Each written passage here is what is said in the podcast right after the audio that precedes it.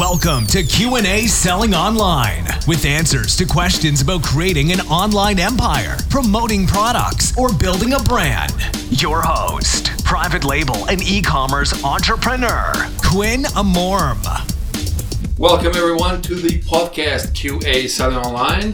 This is the podcast where we talk about e-commerce and anything related to, just like the name says, selling online. We specialize on Amazon FBA. When I say we, it is me, it is the guests that have come to the show, and there are a ton of them ready up the pipeline to come here in this week and future weeks as well. So make sure to listen to the future episodes. We have already five episodes recorded of interviews with guests that I, I was doing that yesterday all day and some we're talking about 20 million per year sellers. We're talking about people starting up. We're everything. So from the startup all the way to 20 million per year and that's one of the biggest ones that we have so far.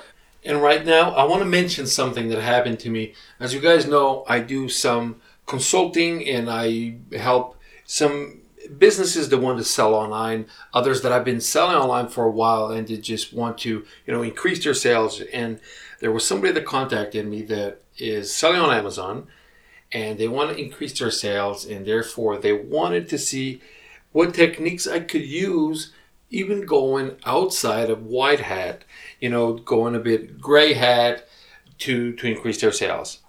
And I told them, well, the truth is I will not uh, at any point do anything that is not 100% white hat in any of my uh, clients' accounts because I will never jeopardize my client's account by doing anything like that with or without their approval, right?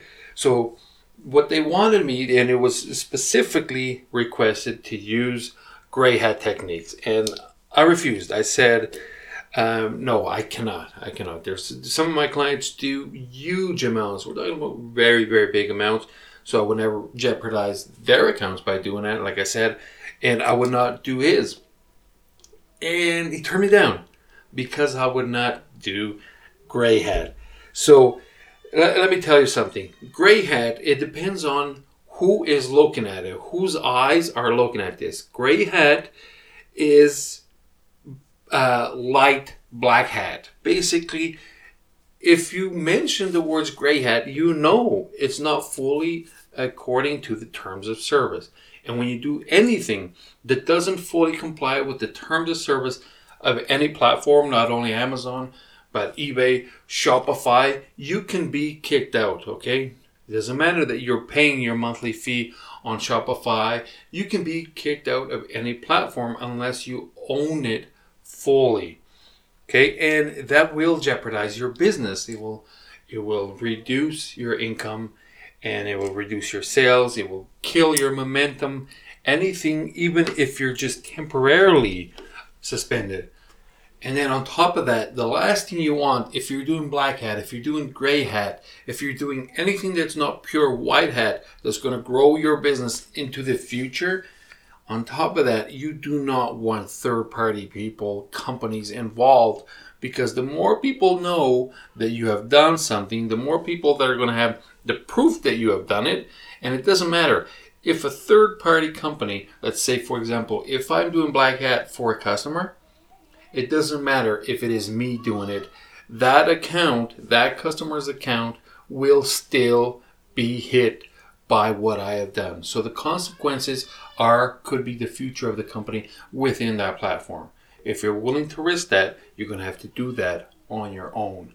And I do not advise that. If you're building a brand, that is the future. Branding means future. You cannot build a brand overnight.